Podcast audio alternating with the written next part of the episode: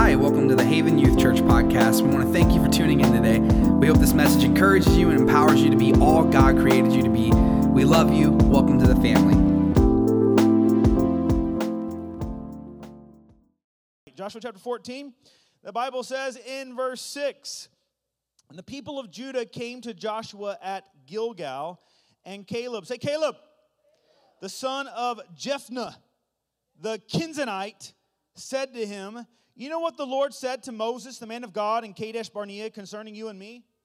What he's doing here is he's reminding Joshua, okay, of what a of an old, old, old promise that God had made to the people of Israel.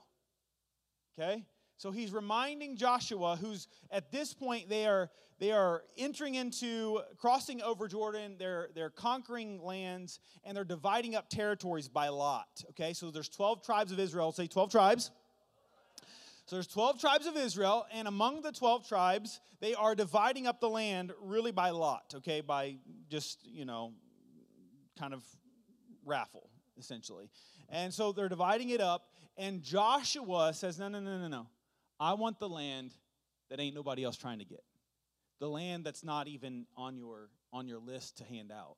That's the land that I want. Right? Joshua's crazy. And so it says here in our text, it says, You know the Lord said to Moses, the man of God, in Kadesh Barnea concerning you and me. He said, I was 40 years old when Moses, the servant of the Lord, sent me from Kadesh Barnea to spy out the land. Do you remember this story? When the Lord delivers the people out of Egypt and they cross over the Red Sea on dry ground, right? And then they end up in the wilderness. And then they go and send, Moses sends how many spies? He sends 12 spies. There's 12 tribes of Israel.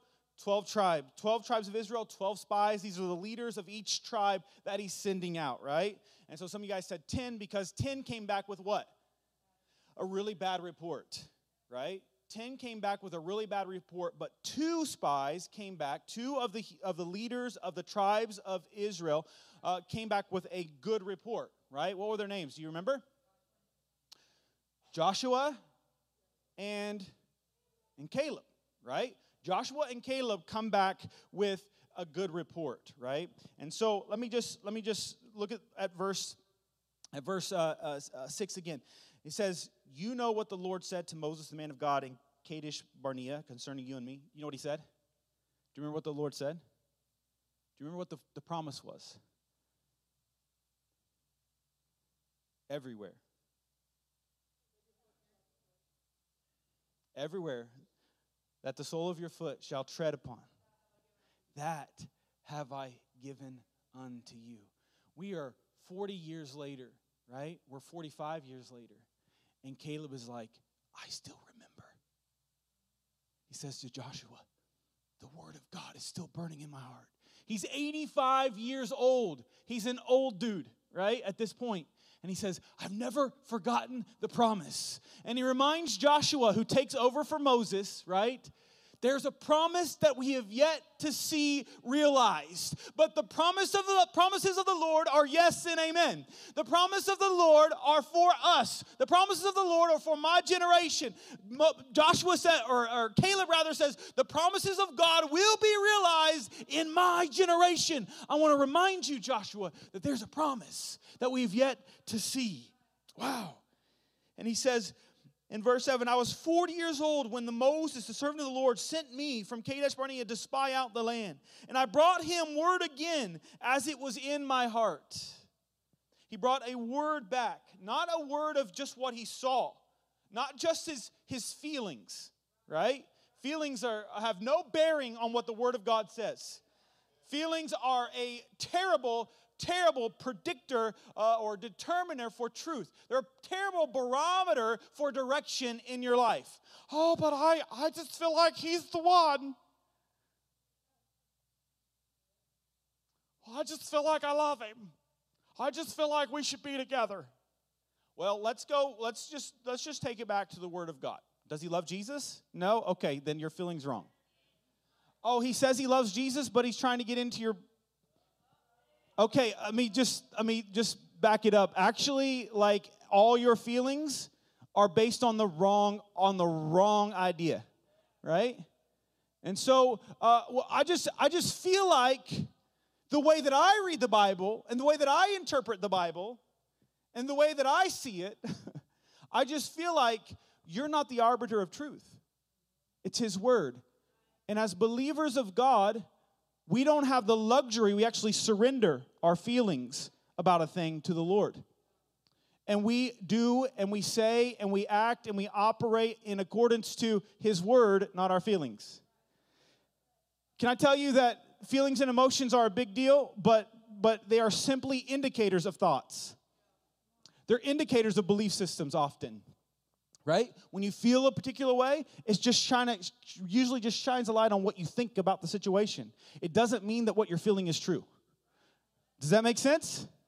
So the feeling of fear can be very, very detrimental in one's heart and one's life, right? And if I get overwhelmed with the feeling of fear or anxiety, right, it doesn't mean that the situation, that doesn't mean necessarily that I should be fearful or anxious about the situation it just means that what I think about the situation is saying that I should be fearful and anxious. Right? Do you understand what I'm saying? And so feelings are are good tools for us, but we don't base our life on feelings. We don't base our next move on feelings and, emo- and emotions. You're more than a feeling, you're more than an emotion. Say, thank God. Amen. I can rise above feelings and I can rise above emotions and do what the Lord has has purposed me to do. And so he says, he says, when, when I went up with, I, I made the, uh, verse 7, where we at here?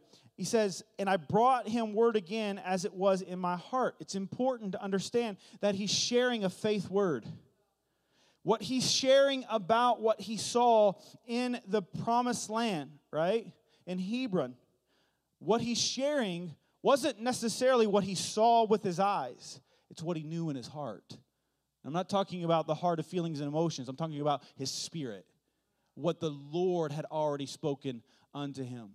What the Lord had already spoken unto him through Moses, it says there's going to be mighty cities that you're going to go up against, whose walls stretch to the heavens. There are going to be giants in the land, but you're going to overcome and so he returns with a report that's a good report Caleb and Joshua.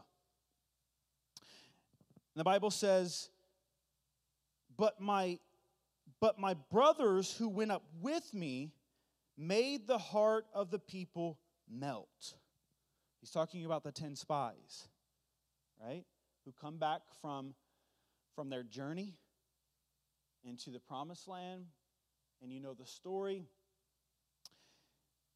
they felt like there was no way that they could conquer the land because there were giants there. Do you remember this story? I know some of you do. And so part of the art of, of speaking to a crowd like this is there are people who have, who this is old hat to, and some, of, some people in the room have never heard this, right? So bear with me if, you, uh, if, you've, if you've heard this a, a few times. And I, I think the, the Spirit of God will bring revelation uh, wherever you're at on the spectrum to you. But my brothers who went up with me made the heart of the people melt. Yet I, holy, say holy, followed the Lord my God.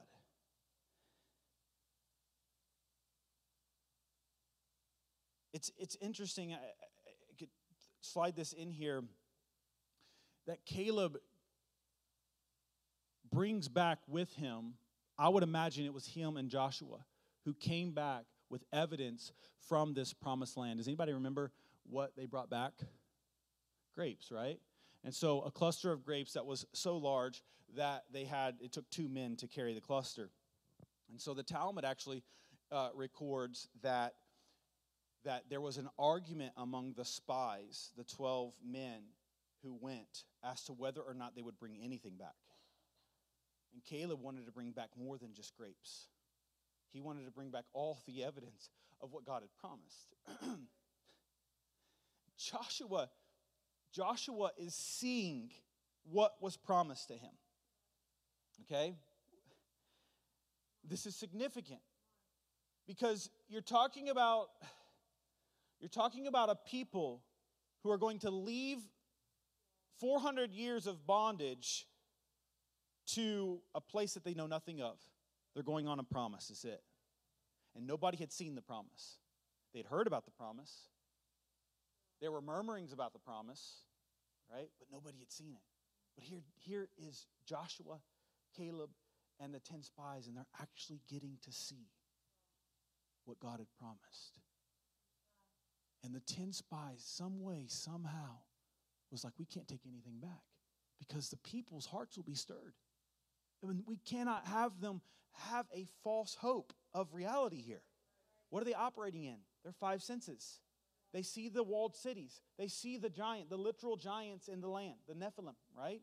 They see these and they're like, there's no way, there's no logical reason why we should be able to possess this land. Let's not take anything back, right? And so this argument breaks out, and the, the conclusion is we'll take back cluster of grapes. And he brings back cluster of grapes. And I really want to go into allegory and talk about the Spirit of God and talk about, talk about, this is just downloads from today. Talk about what a grape represents and talk about the spirit that Caleb walked in. And there's no coincidence to me that they chose the object of grapes to bring back. Grapes is a sim- is symbolism of the spirit of God. We'll save that for another night. And Moses swore on that day, saying, Surely the land which your foot has trodden shall be an inheritance for you and your children forever, because you have wholly followed the Lord my God. He's talking here to Joshua and explaining his case as to why he wants what he wants, his, his portion of land here. Verse 10 And now behold, the Lord has kept me alive, just as he said, these 45 years since the time the Lord spoke with his word to Moses while Israel walked in the wilderness, and now behold, I am this day 85 years old. I've been wandering in this wilderness now for 45 years. I'm 85 years old, and I'm still as strong today as I was in the day that Moses sent me. Wow. Amen. And he says, My strength now is my strength, is as my strength was then, for war and for going and for coming right? So this is a, a dude that was supposed to be retiring, right? He's supposed to be putting his feet in the proverbial sand and uh, sipping on some sipping on some um, uh, non-alcoholic daiquiris, right? Uh, and and so uh, he's he's not willing to he's not willing to bury his feet in the sand. He says, The Lord has trained my hands for war, and it's what I intend to do. I may be 85 years old, but greater is he that is in me than he that is in the world. And so here is this old man saying, I didn't grow old in the, in the Lord and grow weak, I grew stronger in the Lord as I got older. Amen. And so verse 12 says, So now go, give me this hill country of which the Lord spoke on that day. For you heard on that day, on that day, how the Anakim were there with great fortified cities And he says, It may be that the Lord will be with me, and I shall drive them out, just as the Lord said. Wow. Where does this come from? This isn't Joshua declaring that we need to take this. This is Caleb. We know a whole lot about Joshua, a whole not a whole lot about Caleb. Let me let me take us back here to uh, to uh, Numbers 14, and we read 22 and 24. We'll get into this.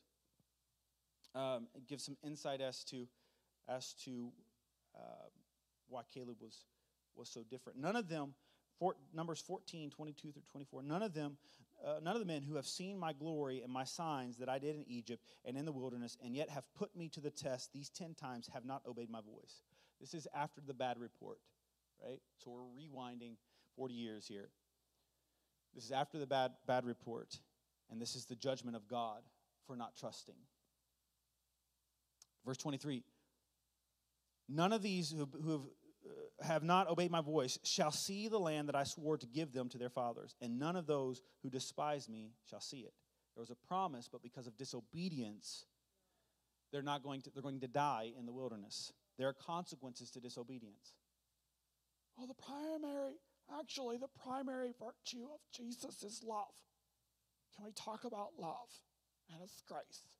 Well, actually, your understanding of the attributes of Jesus is deeply flawed. The primary attribute of Jesus is actually His holiness.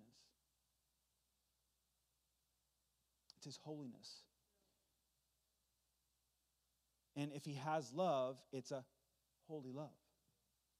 And if he has grace, it's holy grace. There are consequences to our disobedience. Verse 24, but my servant Caleb, this is what I wanted to extrapolate here. But my servant Caleb, because he has a different spirit and has followed me fully, I will bring into the land into which he went, and his descendants shall possess it. Two men are going to walk into the promised land. Those are the two that had a good report. They will not be able to enter into the promised land until all the others have, have, have, have died in the wilderness. Verse 24, my servant Caleb, because he was different. I want to talk to you tonight on this thought. You different. Tell your neighbor, you different. Let's pray. Lord Jesus, we love you. We give you glory tonight. We thank you for your word. Father, we ask that Holy Spirit would be here, the revealer of truth, God, that you would speak to hearts right where we're at. that you'd speak to us, Lord, that you challenge us, that you draw us nearer to you, to your, to your, your holiness, Father, by way of your word, Father. Lord, I ask that you would that you would that you would cause us in this house to be doers of your word and not hearers only. Amen. You different. Um, I don't know. I guess you know. I know. I, I learned something today. Um, do you know their methods? Do you know about methods? Maybe I'm saying it wrong, but methods like there are methods to um, hacking sites, and um, this is a known thing, right? Like people have the methods, and you know you different if you have the methods. You know what I'm saying? Like there are ways there are ways for you to hop on Amazon right now, load up your cart, and check out and and not and be charged for a fraction of what you actually. Now, it's fraudulent, but there are methods, right? It's not the blessings of the Lord. It's not the favor of God. Um, it's fraudulent, but there are methods. Also on Shein, there's a whole method, right? Shein. Uh, so there's a whole method. I'm privy to it actually. Like I know the method, right? I haven't used it. I don't even shop Shein. I feel like there's issues if you're shopping Shein. Like that's a whole other thing we need to talk about, right? Like I don't know if if um, you different if you shop Shein, but maybe you are different in a different way. Uh, so, but anyway, I don't know. Maybe Shein's good. I don't. I just I felt a lot of like pushback on that. Like people were offended. They're like, "How dare you say, uh, my bad?" So so there are ways to like hack Sheins where you can fill your cart and you can rip off Afterpay, right? Like if you use it. And so I don't know. I'm just telling you guys. Like I I learned all of this today, and uh, and so uh, you know I'm just gonna I'm gonna choose. You know, with this knowledge, I'm going to choose to do what's right. Okay. Period. So, but if you want a method, hit me up after church, and uh, there'll be a fee. uh, so. Um, right. So, Caleb, Caleb was different, right? Not because I said it or you said it, but because the Lord said it. He was different. He had a different spirit than anybody else.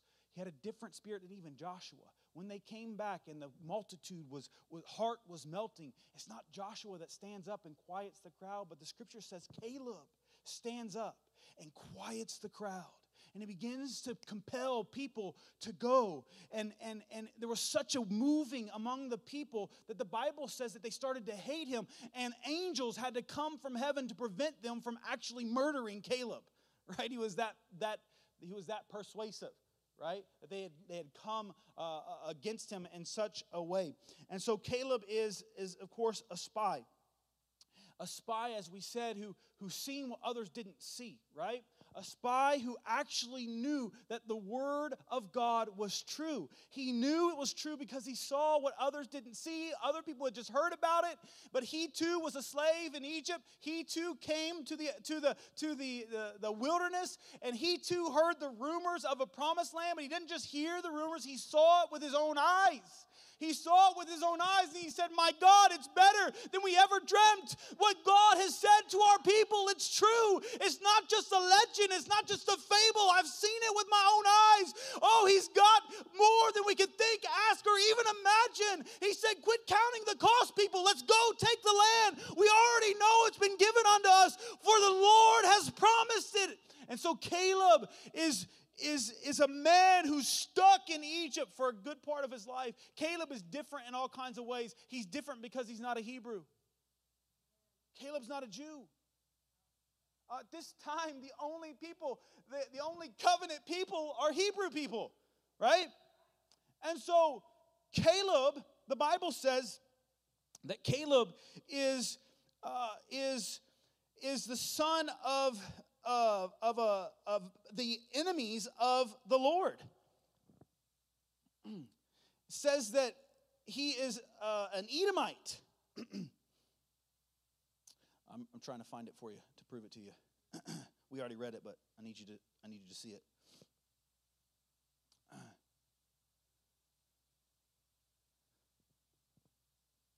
From the tribe of Judah, but not but adopted into the tribe of Judah, right?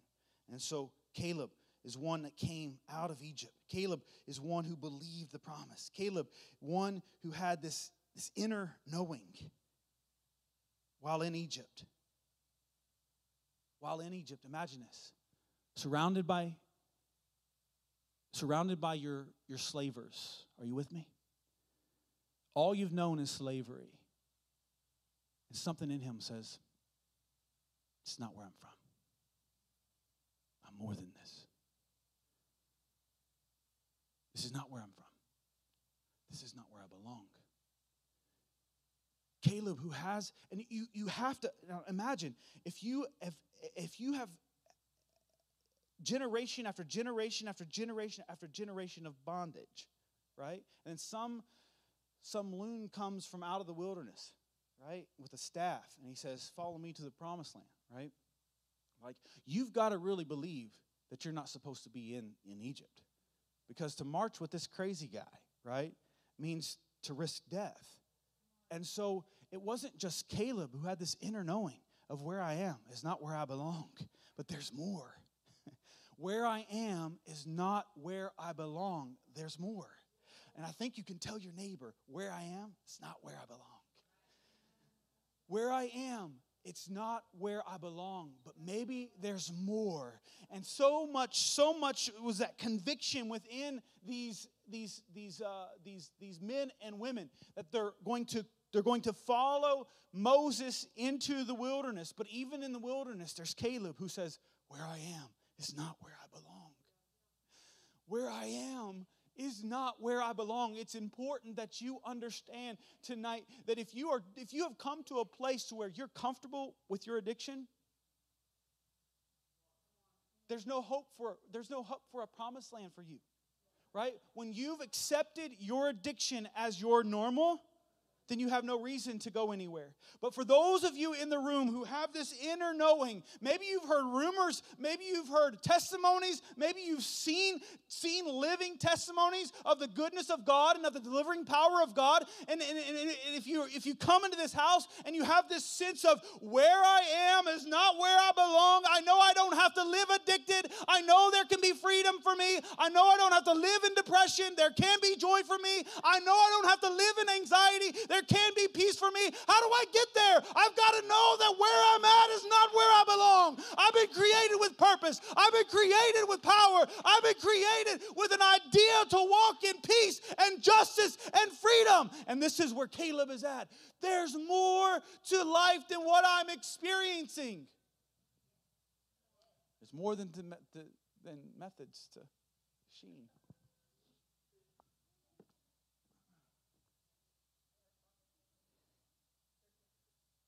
Caleb, the son of Jephthah, the Kenizzite, a Gentile, born outside of the family, couldn't look back to a heritage of priests and priestesses. Caleb, who came from the wrong side of the tracks. Caleb, who came from the wrong family. His people are the enemies of the people of God. But Caleb is one who was different. Who was different because he trusted the Lord wholly.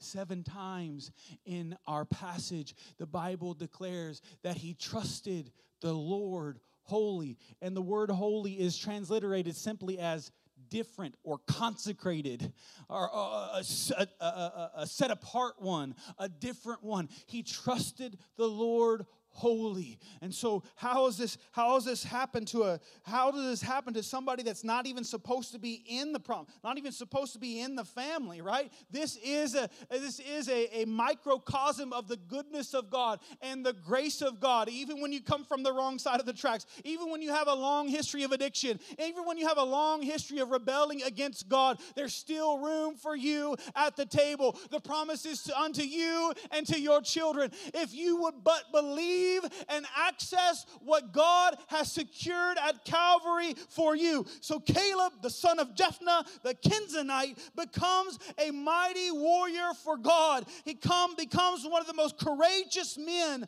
of the Old Testament who has the guts to declare, Give me Hebron. Perhaps the Lord will give me that mountain. Let me go back to the place where my people were ran off scared. Let me go back to the Nephilim. Let me go back to the the giants that have been staring down at us. The, the, most Bible historians believe that while they were wandering, they could see Hebron from where they were at. And so as they wandered for 40 years in the wilderness, Joshua is forced. Joshua believed. Joshua should have taken the other side, but here he is with a bunch of people who wouldn't believe, who wanted him dead. Now, that's a whole lesson in and of itself.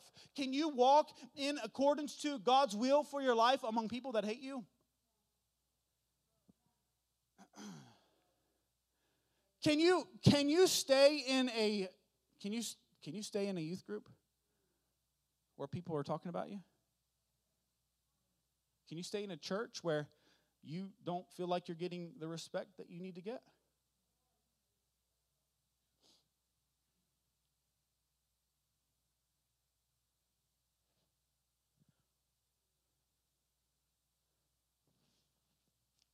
I thought I was supposed to go where you know, where I'm appreciated. Maybe.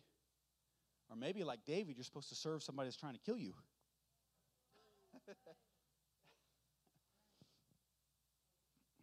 maybe God planted you here. And maybe the enemy's upset about it.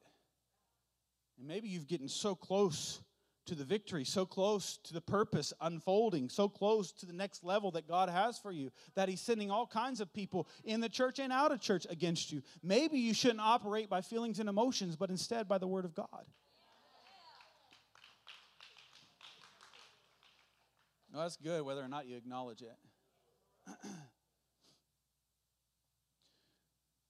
we have this weird thing about us where we just want to go to where. This is a problem, friends our, uh, our, our, my, I will preach all night long unless something indicates that I shouldn't. I promise you. And our timer has froze at 35. I don't know whose job that was. you need to find a new church.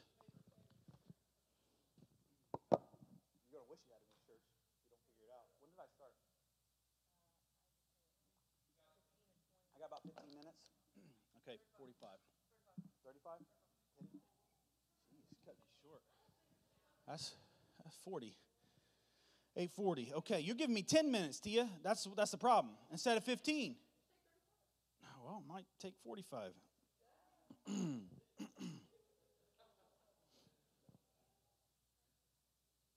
Caleb says, This isn't where I'm supposed to be. This is not my home. I'm not supposed to live in bondage. Where I am is not where I belong. Amen. Amen. You can't leave a life of sexual immorality if you've come to a place where you believe that a life of sexual immorality is normal.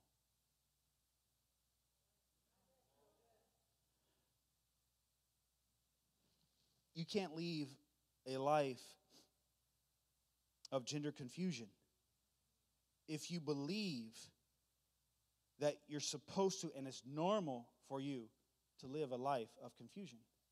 You can't go from confusion to a sure understanding of your identity and purpose if you believe you're supposed to be confused. You can't move from depression to joy if you think depression is your normal. You can't move from addiction to freedom if you think you belong addicted.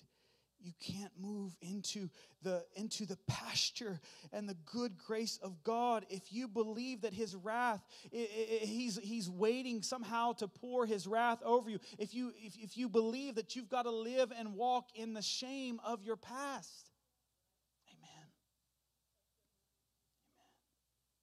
Where I am is not where I belong And so Caleb begins to ask what nobody else asks for. Why is that?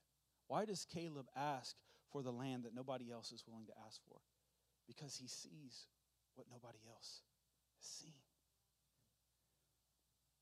He asks for and has the courage to go after what nobody else will go after because he's seen what nobody else has seen. It matters your vision. It matters your perception of your tomorrow. It matters what you are allowing the Spirit of God to speak about your tomorrow. It matters what you believe the purpose of God is on your life. It matters the identity of God that He's imputed unto you. It matters for your tomorrow. And when you've seen what others can't see, you're willing to do what others will not do. When you see the grace of God, like Caleb has seen the grace of God, not even supposed to be in the family of God, you're willing to love who others won't love. You're willing to give grace to who others who, who no one else will give grace to. When you've experienced the magnitude of God's mercy, of His grace, and of His goodness, oh, you can't help but give God's grace and His goodness and His mercies to your brothers and to your sisters. You can't help but walk into your public school and instead of instead of carrying a chip on your shoulders for everybody that's done you wrong and everybody that's talked sideways about you,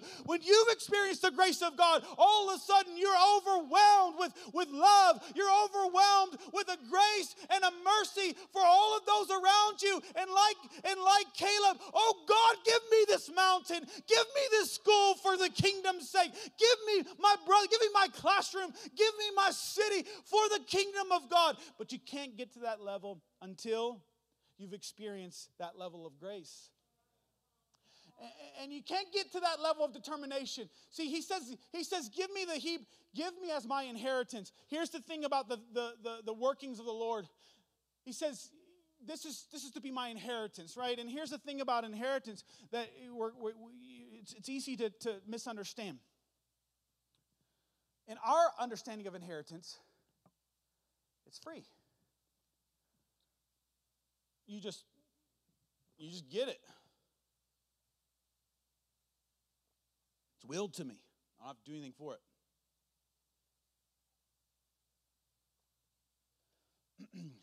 if your parents have a living will, they can they can give you things while they're alive, right? We see this story with the prodigal son, right? He said, "I want my inheritance now. Give it to me. No strings attached, right?" But the things of God are uh, this is not true of the things of God. He says, For my inheritance, give me and my people Hebron. And we're going to fight. Because it's true that what God gives to you and what, God, what God's grace affords you has to be fought for. Your freedom has to be fought for. Your victory has to be fought for. Your purity has to be fought for. Did you hear me? Your purity has to be fought for. I have got to I have got to institute disciplines in my life to keep my heart pure because everywhere I look, it, the the the spirit of the age is throwing all kinds of filth in my direction, whether it's sexual perversion, whether it's just perversion in general, the lust of the eyes, the lust of the flesh, the pride of life from every direction, from every just about even kids cartoons these days. is coming at me. There are there's all kinds of there's a there's a, a wicked agenda. I know I want to sound like a, a, a weird person here, but I'm telling you, there's an agenda uh, uh, of this, the spirit of this age to indoctrinate, to groom young children uh, uh, of this the gen- Generation Z. There is an agenda to come after Generation Z, unlike any other generation that has experienced. I'm talking about a sexual uh, a yoke of sexual bondage that in no other generation has experienced, and I'm just gonna. Okay, I don't. I don't. Yeah. You be offended if you want, but this is just reality. Do you know that Gen, Gen Z has has um, has expressed at a higher rate than any other generation has expressed um, um, um I, will say it like this gender confusion higher rate than any other generation now the, those who who who uh, those who portray or put forth uh, what we call queer theory right? There's a whole there's a, lots of study behind all of this for years right? Um, um, would say that the argument is the reason why we see uh, uh, so many students coming out as a you know as bent towards you know uh, sexually deviant than what would be normal is because there's a freedom to do it unlike any other time but if that were true, then it wouldn't be isolated to Generation Z. It would be across the platform of generations. And also, it wouldn't be regional in our country, right? Like in specific specific schools, specific cities, specific states where they experience. And so so all I'm saying is, is and this isn't an attack on homosexuality, right? This is this is an attack on everything that is contrary to the plan of God and the purpose of God for your life, and that's not just homosexuality. That's not trans trans uh. It's not. It's any type of sexual immorality. Anything that's contrary to the Word of God, right? Whether it's sexual or not. Anything that falls into the category of the pride of life, the lust of the flesh, or the lust of the eyes, right? Throw it in there. But this generation, the specific attack is sexual immorality, particularly the gender gender bending type, right? That's the particular attack on Gen Z, unlike any other generation, because we know, science, we know, according to neurologists of the day, they say the, the personality disorders are most common among those who've been prebated, which is exposed to sexual, sexual uh, content long before uh, they, they are supposed to be exposed to these kinds of things. And it causes actual personality disorders. And so Gen Z is experiencing this unlike any other generation, right? Because the, the there's a, uh, you can control people, right? Who have been, um, can we say, molested? Which means basically basically exposed to things in an improper uh, used for uh, uh, used for um, uh, something that they weren't created for right? When you molest something it's actually to use it for your benefit and not benefit of its created purpose. That's what the term actually means. And so but why gen z? Because i'm convinced that you are the generation that's going to see an unparalleled revival not in just this nation, but across the nations, across the ethnos, across the across the uh, uh, uh, across the, the, the, the world, we are going to see this generation is going to usher in Generation Z, the one that has experienced the greatest attack, is going to see a greater move than any other generation prior to it. I'm not alone in this thought. This has been this has been prophesied from generation to generation. This generation is the generation that very well could see the return of the Lord. Generation Z that is going to be rise up in spite of the attack of the enemy with zeal for the kingdom of God. And so they're going to rise up with the spirit of Caleb that says, I don't care what other people say about me. I don't care what other people think about me. I know what is true, not because I think it or feel it or have an emotional experience, but because his word has said it. And although they want to throw stones at me and they'd like to see me killed, it's not going to silence me from what is true. And 45 years later, here comes the old man still holding on to the word of God and what is true. And what is he going to do? He's going to declare prophetically, perhaps God is going to give me this mountain. You know the rest of the story. He goes in with with with zero military and he takes takes uh, the takes down the giants. Why? Because he stood on the word of God. And so Caleb is remarkably courageous. And it is a it is a courage that I believe the Holy Spirit wants to put on this generation. A courage to stand against the undercurrent of sin. A courage to stand against the peer pressure of the age that'll tell you you're you're you're a bigot that'll tell you that you're full of hate that'll tell you that you're not accepting all because you stand for what is true. Not because you hate people. That's not a part of uh, that's not an attribute of a Christian.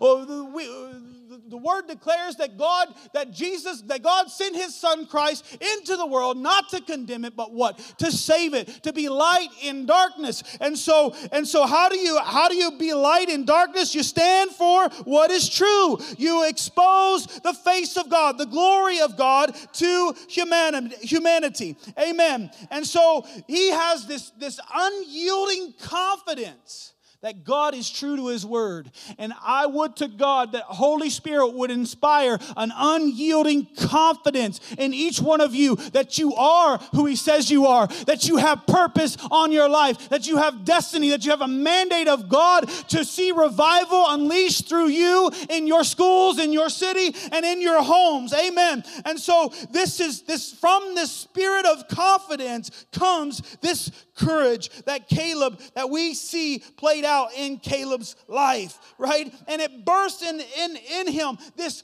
this distinction that he's wholeheartedly the Lord's, right? This is what he says. He is without reserve. He's given himself over to uh, the to the Lord. Amen. And so understand as as a revivalist, as one who is different, as one who carries the spirit of Caleb, you've got to be willing to fight for the mountain. You've got to be willing to fight for the thing that for generations, maybe in your family, nobody's been able to overcome. Maybe you look back over your family and it's divorce and divorce and divorce. You say, divorce stops with me. The curse stops with me. Maybe it's been generation of generation of generation of addiction, but you say, with me, because of the Word of God and the Spirit of God, addiction is broken with me. Maybe mommy and daddy, auntie and uncle, maybe a long list of those who've committed suicide run in your family. But you say, oh no, oh no, the Lord has given me not a spirit of fear, but of power and of love and of a sound mind. And I'll stand in a generation,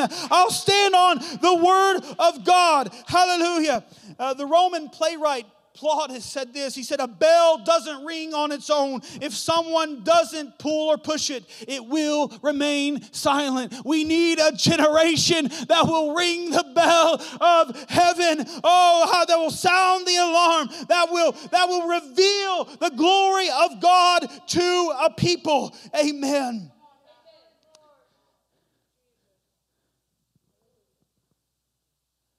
We need a generation that's willing to lock horns with the enemy, with the demonic spirits of modern culture, with religious spirits, and to create holy spaces for God invasion. Amen.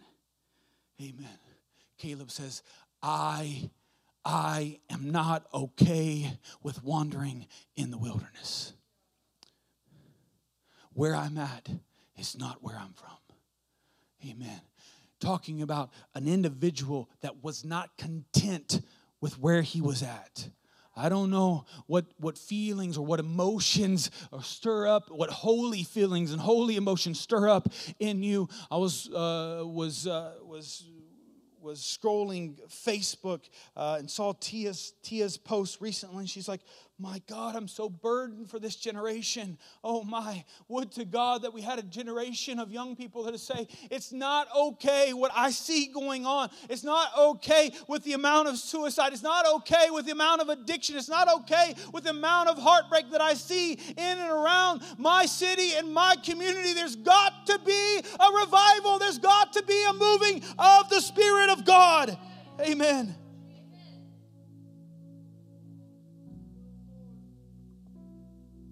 Too much at stake for us to continue to wander. Amen. I'll read you a quick story as we move to close. 600 years ago, a man executed for defying the corrupt religious system. A reformer, his name was John Huss becomes the first martyr of the Reformation. He contended that the scriptures should be translated immediately into native tongues of all people so everyone could receive the word directly. If you didn't know it at the time, the only people that were allowed to read the scriptures were the priests within the Catholic Church. And if you wanted to, if you wanted to, to defy that, you were deemed a heretic and could be sentenced to death. Corrupt clergy opposed this, so Huss began a work among the people of Moravia and taught them the word. But because the religious system of the day and the age didn't approve,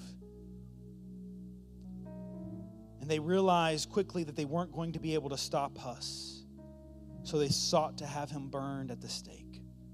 And before he was executed, he prophesied that God had put hidden seed in the spiritual ground of the Moravians that one day would spring up into revival.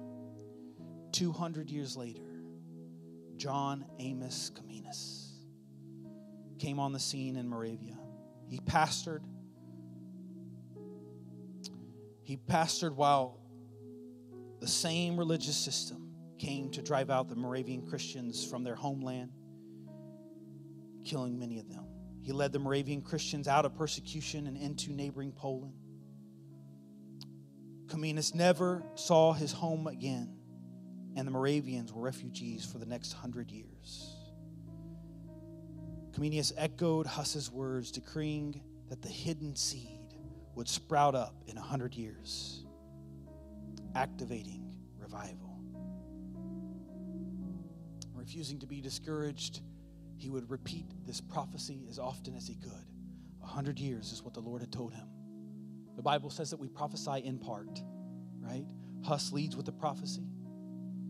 Comenius gets another revelation of the prophecy in a hundred years.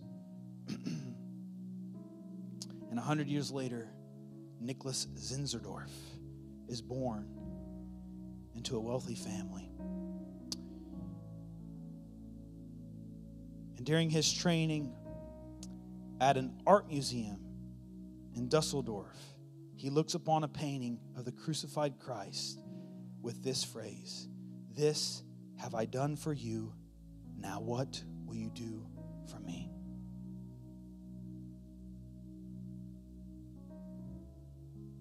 This have I done for you.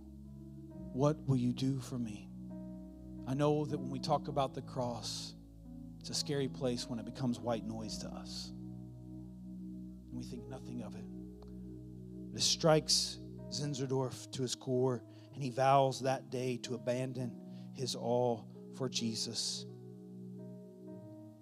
At 27, he took the Moravian refugees. In a short time, he began to disciple 300 Moravians who lived on his estate. And one day he came across Comenius's writings in a library, which contained the prophetic word of Huss's hidden seed. That the Moravians would resurrect into a righteous revival in a hundred years. And we looked at the date of the prophecy, he noticed that it was exactly a hundred years before. So he stepped into this divine moment to change the course of history. He believed, had the guts and the courage to believe that God's word is true. Listen, I, I know that when we say God's word for you, it's just this, right? But I remind you that the, the Bible actually says, this book actually says, in the beginning was the word. Before this ever existed was the word and he gets a hold of a rhema word from God, and his spirit is quickened. He's like, Could it be that God has chosen me at this place, at this time? And so he begins to contend, Zinzendorf does, for revival, for a divine moment in history. He calls the Moravians together on August 12, 1727. They prayed all night, which launched what is called the Moravian Pentecost. And after a hundred years, the hidden seed that Huss had, had prophesied about had activated and was bringing forth revival just as Comenius had spoken. It ignited a 110 year prayer revival, amen, that launched the most significant mission movement to date Amen. And so this is the same this is the same movement that would launch Moravian missionaries to go to be witnesses among slaves, among the the Moravian islands that you could not make it to unless you were a slave. And so Moravians who were sold out with the spirit of Caleb, and said, "We will have revival in our generation. Perhaps the Lord will give us this mountain." And so they said, "We'll sell ourselves into slavery so that we can go and preach the gospel. They're boarding slave ships. Their families are pleading for them to return. And they say, Don't mourn for us, for the Lamb of God is, is, is, is worthy of the reward of his suffering. They board the slave ship, sell themselves into slavery, and see revival ignited among the slave islands of the Moravians. Why? Because they were they were born into a spirit of Caleb. They rose up, would refuse refused to bow uh, to a mountain that was that, that a mountain that was intimidating, a culture that said they couldn't, a world system, a religious system that said they shouldn't go, the religious system of the day that, should, that said that they should stay where they're at, abandoned completely for revival.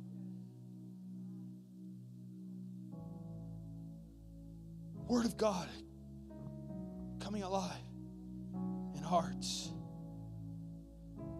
And to God in this room that the seed of revival would spring up in hearts. With courage, young people would say, I'll go, I'll do. Make me be very clear. When I say I'll go, for most of you, I'm not talking about to a foreign country. You haven't even gone to your own home. You've not even gone to your own school yet. So don't you dare say, Oh, I'm a missionary. If you can't be a missionary where you're at, this is what Caleb did. Caleb fought for the word of God where he was at. For 40 years, he wonders where he was at. Oh, but his heart was another place. He still loved. He didn't grow bitter because of the religious system. He didn't grow bitter because the people didn't like him. He didn't grow church hurt and walk around wounded and talk about being a victim, talking about if things had worked out, if people would have just listened to me and I've got all the answers. No, he, he lived a life yielded to the Spirit of God and he trusted the Word of God right where he was at.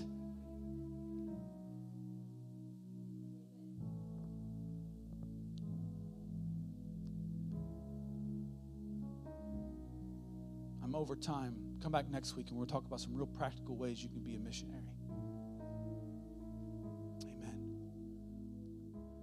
Hallelujah. Won't you bow your heads across this room? Lord Jesus, we thank you for your word. Holy Spirit, we trust. Thanks for listening. If this message blessed you in any way, please consider subscribing and sharing this podcast with someone. You can follow us on social media at Haven Youth Church. We love you, fam. The best is yet to come.